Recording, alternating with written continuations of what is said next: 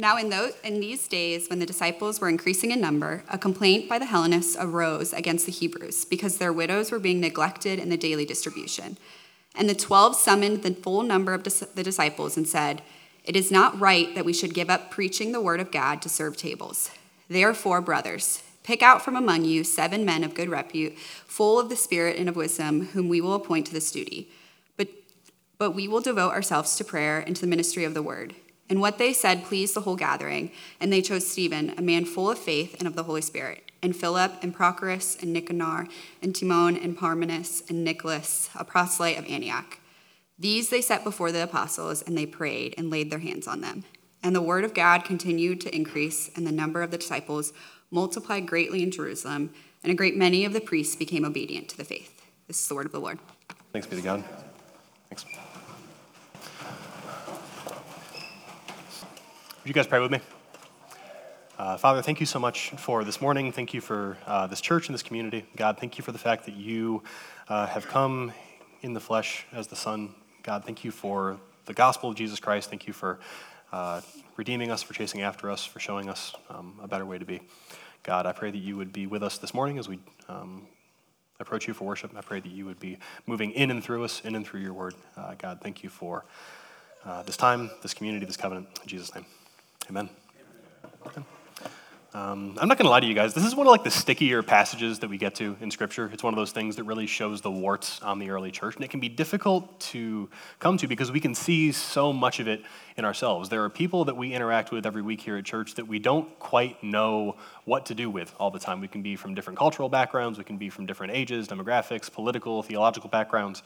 There can be a lot that can get in the way of gospel unity. There can be a lot that makes the life of the church difficult when it doesn't line up with the preaching of the church. Sometimes our preaching doesn't match up to our practice, and sometimes our orthopraxy does not match up to our orthodoxy. But here in the sixth chapter of Acts, in the first seven verses, Luke gives us an example of what it looks like to strive with one another, not just for the accurate preaching of God's word, but for the complete living out of the practice of the Christian life. And this text really only has one big idea, so congratulations, you've clocked into the first ever Baptist sermon that doesn't have three points.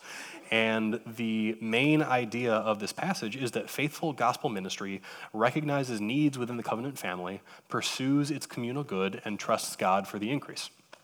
So, as we come to this first verse in chapter 6 of Acts, it says, Now, in these days, when the disciples were increasing in number, a complaint by the Hellenists arose against the Hebrews because their widows were being neglected in the daily distribution. So basically, these Hellenist Jews, which were Greek speaking Jews that had sort of been indoctrinated into the cultural sort of rhythms of the expansion of the Greek Empire, that's called the Hellenization process that happened in the first couple centuries. And they are coming up and saying, like, hey, uh, I don't know if you guys know this, but like, no one's feeding grandma, and like, that's a problem, and I have an issue with that, and you need to like make sure that she gets taken care of. And uh, the apostle said, that, that, that, That's fair. We care. We should do something about that. So they call together. It says, And the 12 summoned the full number of disciples and said, It is not right that we should give up preaching the word of God to serve tables. So all of a sudden, we have this conflict that arises. So we find out that there is a problem within the early church, but we understand that faithful gospel ministry recognizes needs within the covenant family. And we find here again that the orthodoxy of the church was not living up to the orthopraxy. We did not have the practice that went along with the preaching. And the response of the apostles demonstrates the heart of the church that there should not be a circumstance where an operational lapse causes a gap in gospel ministry. So, this complaint by the Hellenists was taken in not because these widows were well to do, not because they came in to inherit a lot of money, not because they had a ton of political power, but because of what Galatians 3:28 says. It says that there is neither Jew nor Greek, there is neither slave nor free, there is no male and female, for you are all one in Christ Jesus. And if you are Christ's, then you are Abraham's offspring, heirs according to the promise. There was this gap between the Hellenistic Jews and the Hebraic Jews because they probably spoke a different language. They probably had a different cultural understanding of what their biological inheritance was. And one probably saw them as sort of like these like discount, knockoff, dollar store, great value brand kind of Jews because they didn't really have this cultural background behind what they did as people that spoke either Hebrew or Aramaic, that lived in Jerusalem. These people could have been coming in from the diaspora that heard about the gospel at Passover, that heard about the gospel at Pentecost, and now are coming in to participate in the life of the church, and they're finding that the practice doesn't match the preaching. But we should not be inhibited by the boundaries of race and culture, class, disability, or gender in our equal care for all people. And this is the heartbeat of this passage because to fail to interact with people as Jesus would, because of whatever reason that is external to their nature as image bearers of God, is to give a deficient gospel witness to both them and the community.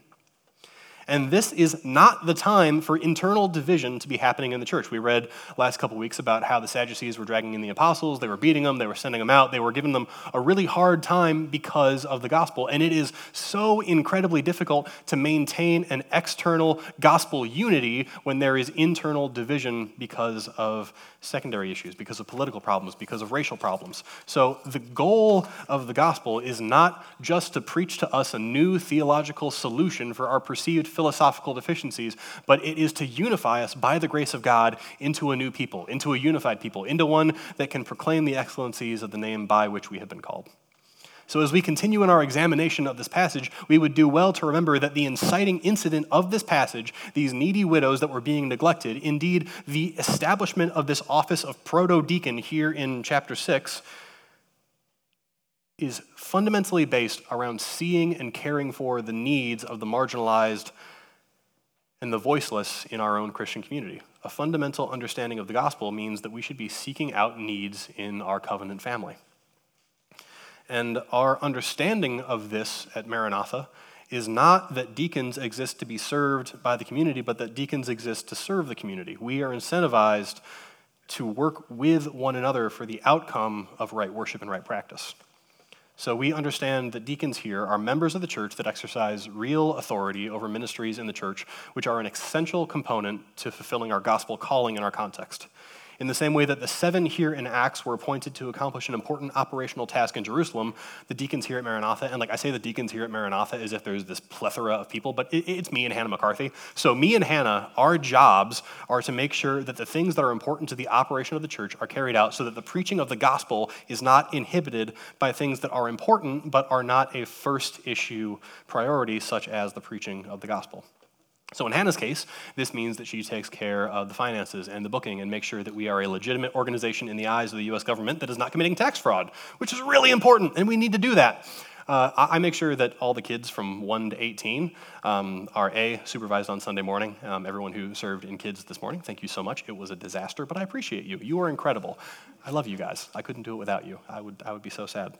Um, but I also make sure that we have an opportunity to facilitate family discipleship here at Maranatha. So I am not necessarily in the role of an elder where I am sort of setting the course for what is going to be taught, but I want to help facilitate the families in our church to be able to do that to the best of their abilities, because the primary discipleship um, influence in kids' life. So, this passage in Acts serves as one part of our scriptural support for what this office is and what it looks like and what it does, that it supports the administrative duties and ministry tasks that happen in the church, and then this sort of comes along with the qualifications that we find in 1 Timothy chapter 3. We'll get there a little bit later. We're not going to read that passage, but we'll talk about what it means that a person is qualified to be a deacon and how that works. Because, again, faithful gospel ministry seeks out needs in our community.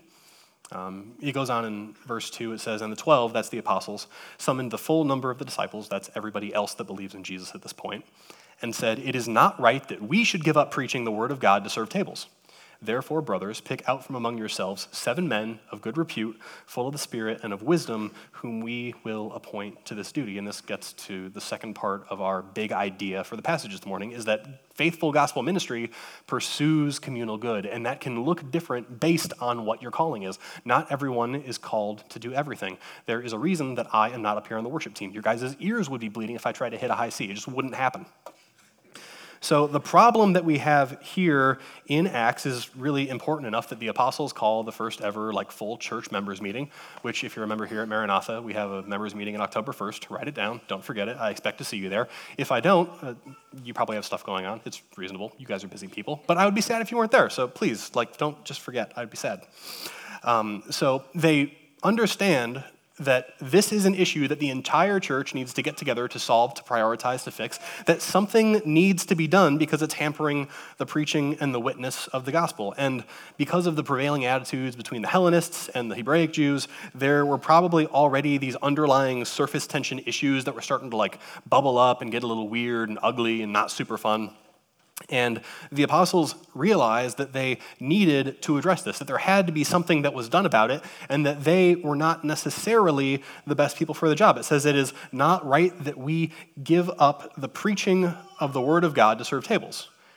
And you guys need to remember that in the beginning of Acts, these men received authority from Jesus Christ himself to preach the gospel to all people from all nations. They were given a specific task by their Messiah to go and carry out but they also had to maintain unity in the church. They also had to make sure that people weren't being neglected, that the marginalized, the needy, that those who were voiceless were not being seen by the larger body of the church because they weren't in the majority. And it is so much harder to be sold on the work of ministry when you are not on the same page of people that you're doing ministry with. And a great way to alienate someone else is to not take care of their aging mother. A great way to alienate people is to not take care of the people that can't advocate for themselves that are important to them. And a direct application that I would have you guys make in your own life is that if you feel like there is this gap that is growing for whatever reason, take time to reconcile that with the other person in this body because our degraded witness from that is harmful not only to people inside the church, as we have so much time spent prioritizing our own relationships and our feelings, and if it feels difficult to serve for some kind of reason, that can be hampering to our ministry in the church, but it also degrades our witness outside the walls of this building. And given the larger context of the church in the world, it was essential that this church here in Acts was united within itself, especially with all of the controversy and the difficulty and the persecution that was happening in the first few chapters of this book. It wouldn't do to be brought in and beaten and thrown out by the Sadducees and then come back and then be emotionally beaten and accused and just raked over the coals by the community that is supposed to be supporting you after you're dealing with all this persecution that comes in from the outside. But this was not important enough to overrule the preaching of the gospel that had to go forth as the primary job of the apostles. And from the A part of this verse, we find that it was a serious issue that required the consideration of the apostles, required the attention of the entire church, but it did not rise to the level that it caused the apostles to be derelict in their duty of preaching the gospel to resolve an administrative issue. They viewed their primary responsibility as preaching the Word of God, and this raises the question that is difficult for us to handle as a modern church, and that is is the consideration of the widows or the needy or the marginalized in our community beneath the notice and priority of those who have the most authority, who are the most visible, who are typically the ones who are called to preach on a Sunday or be in church leadership? Is the preaching of the gospel more important than the practice of the gospel? Can we allow our practice to fall apart as long as our theology is solid? And my answer to that is a conditional no. The apostles were specifically tasked by Jesus, as we read earlier in Acts, with being witnesses in the world for the gospel. That means they were assigned their duty in their context for their life of ministry. It was the job of the apostle to it was the job of the apostles to ensure the establishment of correct doctrine in the church in its formative years. And when Paul speaks of spiritual gifts in 1 Corinthians 12, he sets the standard for what our thinking about these gifts should be that we are all worse off without each other. We can't all be this one kind of thing that we seem to prioritize and give fame to that, oh, if you have this gift, you write books and have podcasts and you are this influential person in Christian spheres and Christian communities. And if you have this gift, like you are really good at hospitality and like, man, you make a fantastic pot of coffee, but like no one ever hears from you. We can't give this hierarchy of giftings to the church that is not prescribed in Scripture. Everything is important in the fulfilling of this gospel mission, yet at the same time, Paul does not shy away from encouraging that the church in Corinth seek the higher gifts at the end of uh, the chapter uh, 12 and verse 31. He says that we are to seek the higher gifts. And these are not the ones that you maybe think of when you think about spiritual gifts. This isn't like, you know, tongues and healing. This isn't all the stuff that we talked about in Pentecost that was happening. But he talks about how these higher gifts that the church are built on is apostleship and prophecy and teaching, things that plant churches, things that witness to our community, things that are incredibly important for the exhortation and the encouragement and the edification of the church. These are all hot topic issues that we need to address, we need to resolve, and we need to make sure that those priorities happen. But at the same time, the practice of the word should not go neglected. The practice of what we are preaching in our churches on Sunday morning should not be neglected just to focus on the preaching. It has to be resolved, it has to be dealt with. We have to seek the communal good for our covenant family if we are going to continue to accurately and truthfully preach the gospel. So, finally, I want to emphasize in this moment that we're sharing here together that the role of the teacher is not of higher importance than the person who is serving the person being discipled to make it feasible that they are there in church on Sunday. I used to go to a church in Chicago, and it was in this lower income area where not everyone had a car and couldn't make it to Sunday morning. So, the guy who was giving rides to everyone to church on Sunday morning that was waking up at 6:30 to run around and get everyone there was just as important as the person who was preaching because if they couldn't get there, they couldn't hear the gospel. And what I want us to be able to understand is uh, coming out of 1 Timothy chapter 2 verse 4 where it says no soldier gets entangled in civilian pursuits since it is his aim to please the one who enlisted him. So we shouldn't be distracted by this political game in church. We shouldn't be distracted by if we're being visible enough. We shouldn't be distracted by if we feel like we're getting enough respect or honor from the society that we live in or the community that we serve in because that is just another way for division to seep into the cracks of the church. And even as the politics and racial and social, and cultural divides come in between us, we have to be cognizant of our ability to move past them for the sake of the gospel, because it is a hindrance to the gospel that is beautiful and gracious, that calls us to love one another and to see one another as Christ does, as co inheritors in the gospel. So, what's happening here in Acts is a material symptom of a spiritual problem, and spiritual problems require spiritual solutions. If we are going to seek the communal good of our covenant family, then we have to make sure that we are not approaching it as just another task that we can do apart from the creator of that covenant family. We can't do it apart from the God that gives us the ability to go into these circumstances to preach the gospel and care for one another. So now that we've covered these priorities that the apostles have in this passage, let's look at the qualification that they give for the deacons. It says in verse 3 Therefore, brothers, pick out from among yourselves seven men of good repute, full of the Spirit and of wisdom, whom we will appoint to this duty. So there is this leadership that is being given by the apostles where they, where they are the ones that are to appoint it, but the congregation almost in a way chooses for themselves who their deacons are going to be. And the first responsibility in this is that they are of good repute. And this doesn't quite summarize exactly what the original language is trying to get at. Basically, the word that they're using here is like one big compound word, and it basically means someone who is displaying a good testimony, someone who is really standing up for what they believe in, that is true to what they say, and they're giving a good witness for the gospel. And this qualification comes first. This is the first thing that the apostles care about is not their competence, is not their ability to handle a spreadsheet, is not their ability to make sure that they remember names and faces and drive-through orders. I mean, they probably had like a chariot drive-through kind of thing in Jerusalem. It was a big city. I'm sure they had that. Um, but it was not all of these things that we would think of first as really important for administrative tasks or for sort of ministry support. But the first thing was that their life had been transformed by the gospel of Jesus Christ. The first qualification for someone who is going to come into leadership in the church is that their life bears witness to who Jesus is and that that testimony lines up with the task that they have been given. I don't think that they would have appointed people to this task who really hate elderly people or don't know how to talk to widows or don't know how to sympathize with someone who has lost somebody. Their testimony has to line up with their timesheet. Their task has to be equivalent to their calling and what they have seen God do in their life. Now, what do I mean by that? I mean that we need to live in a way where we pursue ministries that God has given us a heart for, that we feel like God has been shaping us for in our experience with the gospel. And there's a reason that if you talk to a lot of our kids' ministry volunteers, they are patient, loving, kind people that are excited to teach people the gospel. I don't want Oscar the Grouch downstairs teaching our kids about the gospel. I don't want someone who doesn't have the disposition and the calling for ministry involved in a position. And in the same way as these deacons are being raised up, the first thing that is being checked on for them is does their testimony match the task that they are being given? I should not be the coach of an NBA team. I don't know the first thing about basketball. I've never played. I couldn't play if you asked me, like if you, if you, if you told me to. I just, I just couldn't do it. I wouldn't fit in that role. So the first thing that the apostles double check on is is their testimony, is the witness that they are bearing to the world in sync with what is happening as they are being called in to service. So then, as we call people into ministry, we, has to make, we have to make sure that their testimony is in sync with their task.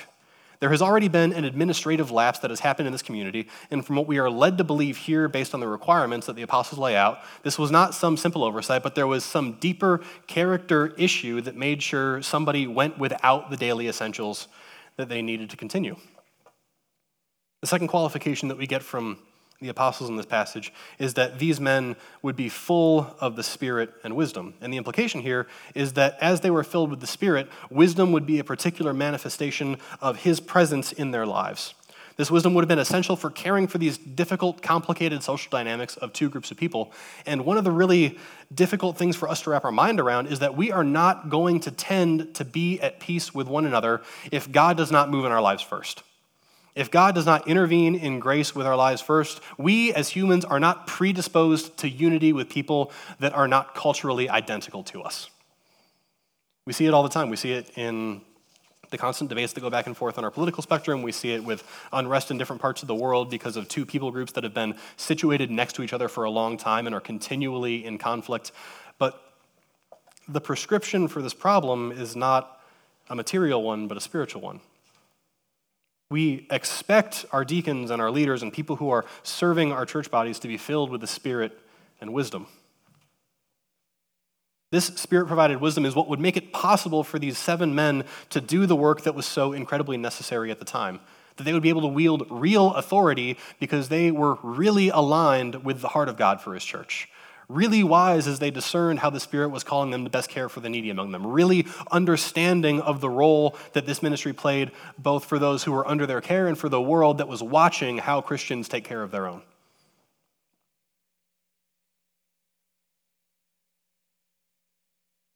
Verse 4 But we will devote ourselves to prayer and to the ministry of the word. Faithful gospel ministry trusts God for the increase. Faithful gospel ministry trusts God that as we continue to walk out this faith that we've been given, that He is going to provide the means by which we are going to do that. The plan for the apostles was always to be devoted to prayer and the ministry of the word, and the purpose of the appointment of deacons was not so that there could be some kind of like surface level show of delegation, not so it should be this idea of, oh, here's how you do sort of like organizational planning from a ministry perspective, but that it would make space in the lives of the apostles for what they were called by Jesus to do, and that is prayer and the preaching of the gospel. And one of the things I want to bring to your attention is that prayer is given priority over the preaching of the gospel. It's mentioned first here that they would devote their, themselves first to prayer and then to the ministry of the word. A large part of our application for this passage would be moved on if I didn't encourage you guys to be in prayer for each other. A lot of us meet in community groups together, and that is a fantastic place to talk about the work that God is doing in all of your contexts. This is a fantastic place to talk about who you're discipling, who you're caring for, who are you praying for, what are you burdened by, what are you doing in your context, in your life, in your ministry that you get to see God glorified, and how can we bring the church into that with one another? Because the deacons aren't just serving because it's a good idea, but because they are caring for people that Jesus bled and died for. These Hellenistic widows were not just people that would be a good PR campaign because, oh, look at all the good we're doing in our community, look at how well we're taking care of people. Jesus died for these widows so they should receive the same honor that anyone else does. So, as we go about and we do ministry, as we care for people that can't care for themselves, or as we raise up the next generation of leaders and Christians and believers, or as we're discipling people, or as we're just praying for our friends that are having a difficult time, how are we seeing those prayers answered? What is God doing in our circumstances? Because it's not us, it's never us, it never will be us. So, where are we seeing it? And are we encouraging each other with that? Are we really believing that prayer is fundamental to the ministry of the word, both as it is preached and as it is practiced?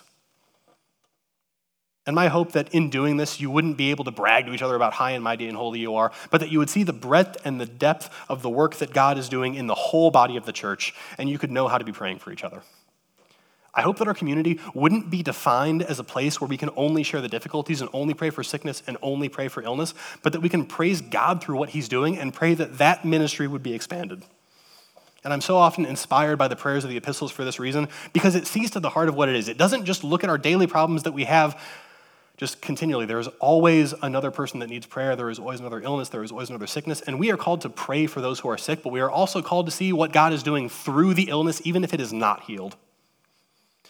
Take a look with me at what Paul prays for the Ephesian church in chapter 3. He writes, For this reason I bow my knees before the Father, from whom every family in heaven and on earth is named that according to the riches of his glory, he may grant you to be strengthened with power through his Spirit in your inner being, so that Christ may dwell in your hearts through faith, that you, being rooted and grounded in love, may have the strength to comprehend with all the saints what is the breadth and length and height and depth, and to know the love of Christ that surpasses knowledge, that you may be filled with all the fullness of God.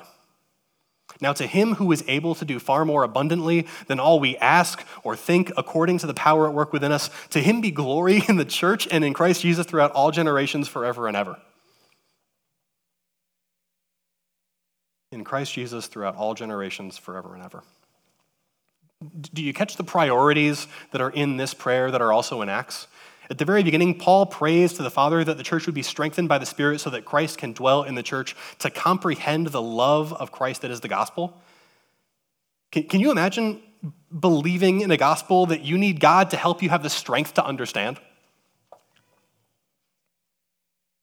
And are we filled up with joy just so we can be puffed up and so we can roll around like Violet Beauregarde and Willy Wonka's chocolate? No, that, that, that's not the point. We're not puffed up. We're not filled up. We're not given this fullness of God just, just, just to stack it up. We're not given it just so we can feel all warm and fuzzy. And don't get me wrong, the gospel should bring you joy. You should be encouraged by what it is, the length to which God has gone to save you. But it shouldn't make you want to sit on your couch and question what your purpose is in life. It, it shouldn't fill you up and weigh you down like that third pint of ice cream that I have every Sunday night because, oh my gosh, I am so tired at the end and I just want ice cream. It shouldn't be that kind of thing that makes you feel full and happy and satisfied, but immobile and unable to do anything. It shouldn't paralyze you, but it should drive you into action and into ministry. And this is the kind of spirit that the apostles had to be filled with to do the work of ministry because faithful ministry trusts God for its increase. It says in verse 5. And what they said pleased the whole gathering. So everyone was on board with this idea of appointing spiritual people to handle a material problem that stemmed from a spiritual issue. They were all pleased, this pleased the whole gathering, and they chose Stephen, a man full of faith and of the Holy Spirit, and Philip, and Prochorus, and Nicanor, and Timon, and Parmenas, and Nicholas, a proselyte of Antioch, proselyte of Antioch. These they set before the apostles, and they prayed and laid their hands on them. So the apostles understand that prayer is foundational to their ministry, and it is the foundation upon which they are appointing these deacons. It begins with prayer, it begins with the laying on of hands by the church.